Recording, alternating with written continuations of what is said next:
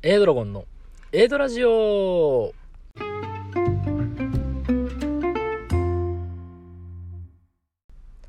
はい、皆さんこんばんは。始まりました。エイドラジオパーソナリティのエイドラゴンです。えーこの番組は私、エイドラゴンが大好きな言葉、興味を持てば全て楽しいって言葉に惹かれて、自分も何か新しいことに挑戦したいなって気持ちから始めたラジオ番組となっております。というわけでですね、あのー前回の放送で、呪術廻戦にめちゃめちゃハマっと話っていうのをね、したわけなんですけれども、そのね、呪術廻戦アニメめっちゃハマって、漫画もめっちゃハマって、みたいな感じでね、なんかこう、アニメを夜に見る習慣と言いますか、そんなんと、こう時間空いた時時間空いた時でこう漫画を読む習慣というか、体ができたと言いますか、なんかそんな感じでね、まあその漫画ですよ、あのね、ワンピースってあるじゃないですか、もう国民的少年漫画、あの、海洋ロマン海賊漫画、何やったっけな まあ、ある、あるじゃないですか、ワンピース。さすがにこれはもう知らん人の方が少ないちゃうかなと思ったんですけどね。ワンピース俺めっちゃ好きで、もう、家全巻持っとんですよ。まあ、単行本の方を。で、90巻ぐらいまでかなもうずっと読んどって、あの、毎週ジャンプも読みに行っとって、こう、ジャンプで毎週連載読んで、単行本買ってもう一回読み直してみたいなことしとったぐらいもうワンピースめっちゃ好きで。でね、なんかこう、ちょっと、忙しくなってきたんかななんか、ジャンプをね、毎週読みに行く時間がなくなったんですよ、ちょっとね。でもそっからなんかジャンプ毎週読みに行くことはなくなったんですけど、まあでも単行本はずっとあの、出たらすぐ買いよってね。で、単行本ずっと読み終わったんですけど、なんかこう、あの、どっかのタイミングでね、なんか、読まんようになって、あの、飽きたとかじゃないんですよ。面白いんですよ、めっちゃ。ずっと気にはなっとんですけど、なんかこう、今、今読まんでええかなみたいな感じで、その、なんか前もちょっとちらっと話しとったんですけど、漫画を手元に持っとうわけなんで、いつでも読めるんですよ。いつでも読めるから別に今読まんでもええか、みたいな感じでね、ずっと読んでなかった。もうごっついもう10巻ぐらい溜まっとって、もう泣いたら最後の方の5冊ぐらいなんかもうあの、未開封の、ほんまに買っただけのあのフィルムみたいなやつが貼ってある、巻いてある状態ぐらいの状態でね、放置しとったぐらいでね。まあそれでですよ、呪術廻戦で漫画読んで、もう呪術廻戦漫画ある分全部読んでもって。で、こう、ワンピース漫画また読み始めてですね、もう今結構、まあそのね、文字がめっちゃ多いんで、ワンピース。で、あの、絵もね、細かいんで、じっくりちゃんと読みよったら結構時間かかるんですよ。一冊読むのに。で、こう、まあまあまあ、そんなすごいスピードで1週間でなんか10段階もとかっていうわけじゃないんですけど、まあまあ結構こう、読み寄ってね、やっぱワンピース面白いわ ってね、こう読み寄って、なんか別に何かと比べるわけじゃないんですけど、何かと比べるわけじゃないんやけど、ワンピース読んどったら、やっぱワンピースやで、みたいな感じでね、思って。今ね、読んどんのが93巻とか、もうめっちゃ面白いですよ、今のワンピース。ほんまに。もう、まあまあ、なんかね、その俺、ネタバレとかあんま気にせへん人なんで、なんとなく展開知っとんですよ。なんか、次こんな風になってとか、あの、こう、こういう話が一回挟んでとか、なんとなく知っとんですけど、まあその、その上で、やっぱ面白いなって。いや、ほんまにね、ワンピース面白いんでね、あのま、漫画をぜひ読んでほしい。あの、アニメね、アニメ俺、アニメはもう結構何年も前から見てないんですけど、そうですよ、あの、ワンピースのアニメね、あの、地域にもよると思うんですけど、あの戦隊と時間が被っとんですよ。で、まあ前は、もうワンピース見よったんですけど、ちょっとこう、仮面ライダーが、仮面ライダージオか、ジオぐらいから毎週めっちゃちゃんと真剣に見るようになって、なんかその流れでね、戦隊見るようになって、戦隊もやっぱ面白いわ、みたいな感じになって、で、もうワンピースアニメ見てないんですけど、なんかなんせね、ワンピースアニメの方特になんですけどね、長いんですよね、なんか。もうこんな引っ張るみたいなぐらいね、長いんですよ。なんかもう、だれるというか、なんか見てられへんというか、面白いっちゃ面白いけど、まあ、でもアニメの方はね、俺、ワンピース、アニメの方はちょっと、俺には合ってないかな、みたいな感じで思ったんですけど、まあなぜ、漫画がめっちゃ面白いんですよ。で、ほんま進めたいんですけどね、やっぱもう今90何巻も出るわけじゃないですか。あー、こう、これ人に勧められへんのですよね、こう、こんなに長いと。いやでもね、なんか、こうなんとなくこの辺まで見とったとかっていう人結構いると思うんですけど、いや、ほんまに面白いんで、あの、ぜひとも、あの、もう今、今めっちゃ面白いんで、ぜひともその途中まで見とった人とかにはね、もうどんどん追っかけて見てほしいなって思ってるのとね、あとそうですよ、その、アニメもね、見る習慣ができとってね、こう、ジョジョの奇妙な冒険ってあるじゃないですか、アニメ。結構古いアニメなんかな？最近のアニメなんかなちょっとわからないんですけど。あれをね、なんかこう結構勧められたりはしょったんですけど、なんか、なんか絵があんま好きじゃないよな、みたいな感じでね、見てなかったんですけど、まああのなんか、ネットフリックスのね、マッチ度が98%とかってなっとったんで、まあなんとなくこう、ちょっとゲームしながらとか、携帯、こう、ちょちょっといじくりながら、まあちらっと流すぐらいの感じで見とったらいっか、みたいな感じで、まあぴゃーっと流しとったんですけど、あのー、すごいね、ちょっと、濃いんですよね。なんか絵も濃いしキャラも濃いし話もなんか濃いしみたいな感じで。最初の方はねだからねそのなんか適当にこうなんか別に他のことしながらこうふわーっと流しとだけでもなんかなんとなく話が入ってくるぐらいの感じなんであちょうどええわこれみたいな感じでそんな真剣に見んでもええしみたいな感じでまあなんか暇つぶし程度にこう流しとって勝手に入ってくる感じやからまあこれちょうどええわってずっと流しとったんですけどだんだんだんだん面白くなってきてですねもう今何て言うんかなパパート3っていうんかななんか第3部っていうんかなあのまあ、あの空城城太郎っていうキャラが主人公の話になってるんですけど今見たところが。もうめっちゃ面白くてですね。もうもう今結構ずっとアニメ毎日23話ずつ見ようんですけどもう今そんななんか携帯なんかゲームしながらとかそんなんじゃもう全然できひんようってもうもうジョジョを見るための時間みたいになってもんでね。いやめっちゃ面白くって。でなんかいつからか知らないんですけどなんか第今俺が見とんのが第3部かなんかで、なんか今度第6部のアニメするみたいな、アニメ制作決定かなんか、そんな感じのニュースが流れてきてですね。おーみたいな、おーま、てか、そんなにまだアニメ先があったんか みたいな感じで思っとんですけどね。まあ、めっちゃ面白いんで、そのアニメ始まるまでに、こう、今、今出とう分のアニメ、全部追いつきたいなーって思っとんのでね。ジョジョはね、なんか、まあ、あのーあんまり周りで見と人おらないんですけど、で、なんかそう、そんな、こう、なんていうか、呪術廻戦とかみたいにすごい国民的大ブームを起こしたわけじゃなさそうなんですけど、いや、知らないですよ。俺、その当時を知らないんで、当時言うても何年前の作品なんかも知らないんですけど、まあでも、ジョジョ、めっちゃ面白いんでね、これ結構、やっぱそのジャンプ系の、あの、バトル漫画とかが好きな人にはね、ジョジョは結構面白いと思いますよ。あの、おすすめですので、ぜひ見てみてください。というわけでですね、今日はちょっとオープニングテーマは結構しっかり喋れてしまったんでね、あの、個人マリトですけど、あの、ちょっとね、一回ね、ラジオでやってみたかったね、あの心理テストってあるじゃないですか。心理テストを今日はね、あの、やってみようかなってことで、これ、聞いとる人も一緒に、こう、選んだりしてできるんちゃうんかなって感じで、ちょっと今日は心理テストをやってみようかなってことで、なんか、ちょっといろいろ調べたんですけど、性格恋愛がわかる簡単で面白い深層心理テストっていうのを今日はやってみようかなということで、えー、まず第1問。あなたが雨の中道を歩いていると段ボールに入っている子猫を見つけました。その子猫はどんな様子ですか？はい。ということで、えー、選択肢が4つあります。A 元気に泣いている。B 体調が悪そうにしている。C 毛づくろいをしている。D こちらをじっと見つめている。はあ、はあはあ、あなたが雨の中道を歩いていると段ボールに入っている子猫を見つけました。その子猫はどんな様子ですか？A 元気に泣いている。B 体調が悪そうにしている。C 毛づくろいをしている。D こちらをじっと見つめている。あーそうやな。これは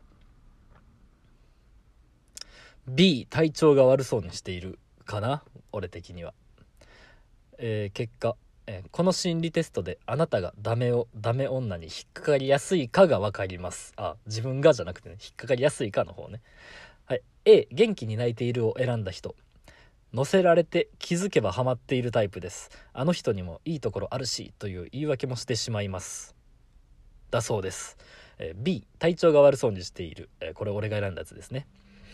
思わず母性本能不正本能が働いてしまうタイプです。熱しやすいですが冷めやすいという特徴もあります、はあ、C 毛づくろいをしているを選んだ人。ダメをダメ女に引っかかりづらいタイプです。冷静で客観的に見ることができるため引っかかりづらいです。D こちらをじっと見つめているを選んだ人。人の良さが前面に出ていて引っかかりやすいタイプです。推しに弱く頼み事を何でも聞いてしまうため都合のいい人になりがちです。だそうです。えーっと俺が選んだ B の体調が悪そうにしている、えー思わず母性本能不正本能が働いてしまうタイプです。熱しやすいですが冷めやすいという特徴もあります。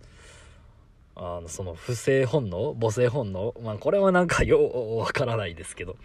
確かに俺は熱しやすいし冷めやすいタイプですね。良くないなとは思うんですけどね。もうほんまにこう付き合うまでがめっちゃ楽しいんですよ。付き合うまではほんまにめっちゃ楽しくね。もうめっちゃめちゃ熱あったんですあるんですけど。あのもうその目的が一旦達成されるじゃないですか。つお付き合いがこう成立したらね。冷めますね。いやこうね良くないと思いますけど。熱しやすいし冷めやすい。まあ分からんでもないかなって感じですね。はい。次の心理テスト。マッスルな男性が綱引きをしています。その綱の先は何がありますか？ちょっと答え見る前にちょっとありそうなやつでちょっと言っとくかな。あのなんか答えに引っ張られがちなんでこういうのって。俺マッスルな男性が綱引きをしています。その綱の先は何がありますか？俺木やと思う。あのごっついあの抜けへん大木みたいな。木やと思う。え A 鳥。B2 匹の豚。C 車。D 大木。マッスルな男性が綱引きをしています。その綱の先は何がありますか？A 鳥。B2 匹の豚。C 車。D 大木。あ俺が選んだのはもう大木ですね。あちゃんとありました。ありました。えーこの心理テストでわかるのは仕事に対しての緊張感です。A 鳥を選んだ人。自由に飛び回る鳥との綱引きは翻弄されつつ手応えのないもの。仕事に対して緊張感がなく手抜きをすることが多いです。B2 匹の豚を選んだ人。生き物2匹だと翻弄されてしまいます。その上力の強い豚であればなおさらあ豚って力強いんや。えー仕事に対してしっかりやろうとしていますがバランスを崩しがちになっています。C 車。車は簡単に引っ張ることができず大きくて無機質で人が操るもの。仕事に対してしっかり見据えていて段階を踏むといった計画性を持っています。D 大木。しっかり根を張って生えている大木。翻弄もせず確かに引っ張る手応えがある。仕事に対して手応えを感じており目標も成果も見据えてうまくいっています。だそうです。わからん。いや俺目標も成果も見据えとうようなことはない。なくもないけどって感じ。うまくいっています。うんまあうまく悪くないって感じなんですけどね。まあうんなんかパッとせえへんあれですね。結果です。さこれは、えーもう一個ぐらい言っときましょうか。あなたが庭の手入れをしていると何やら古そうな壺が出てきました。その壺の中には何が入っていましたか？あーこれもちょっと先にこう自分の答え先出しときますね。庭の手入れしとったら古そうな壺でしょ？なんかなんかご先祖様のなんか個人的な手紙とかなんかそういうどうでもええゴミが出てきそうな 気がしますけどね。え A 蜂蜜。B 家系図 C 小判。D 庭の土。ああまあこん中やったらそのそれで言うと俺は B の家系図が一番近いんかな。うん、えー結果ですね、えーこの心理テストであなたが何に騙されやすいかがわかります。A 蜂蜜を選んだ人。あなたは甘い言葉や顔の良さに騙されやすいです。口当たりのいい言葉を言う容姿のいい人に気をつけてください。あ気をつけてください。B 家系図。俺ですね。あなたは家柄の良さなどに騙されやすいです。また位のいい職業の人などをすぐ信用しがちです。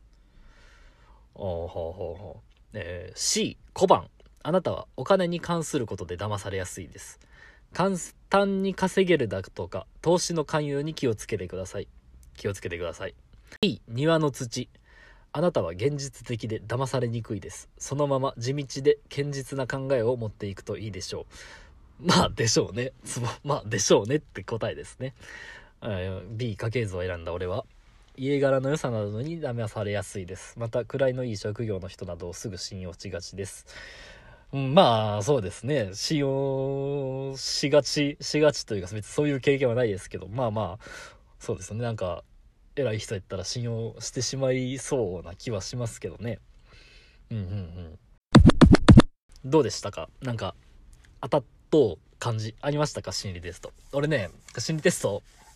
あんま信用してない。信用してないというか、なんか、バッチリ当てはまるやつはバッチリ当てはまるけど、それって多分もともと自覚しとうと思うんですよ。なんか、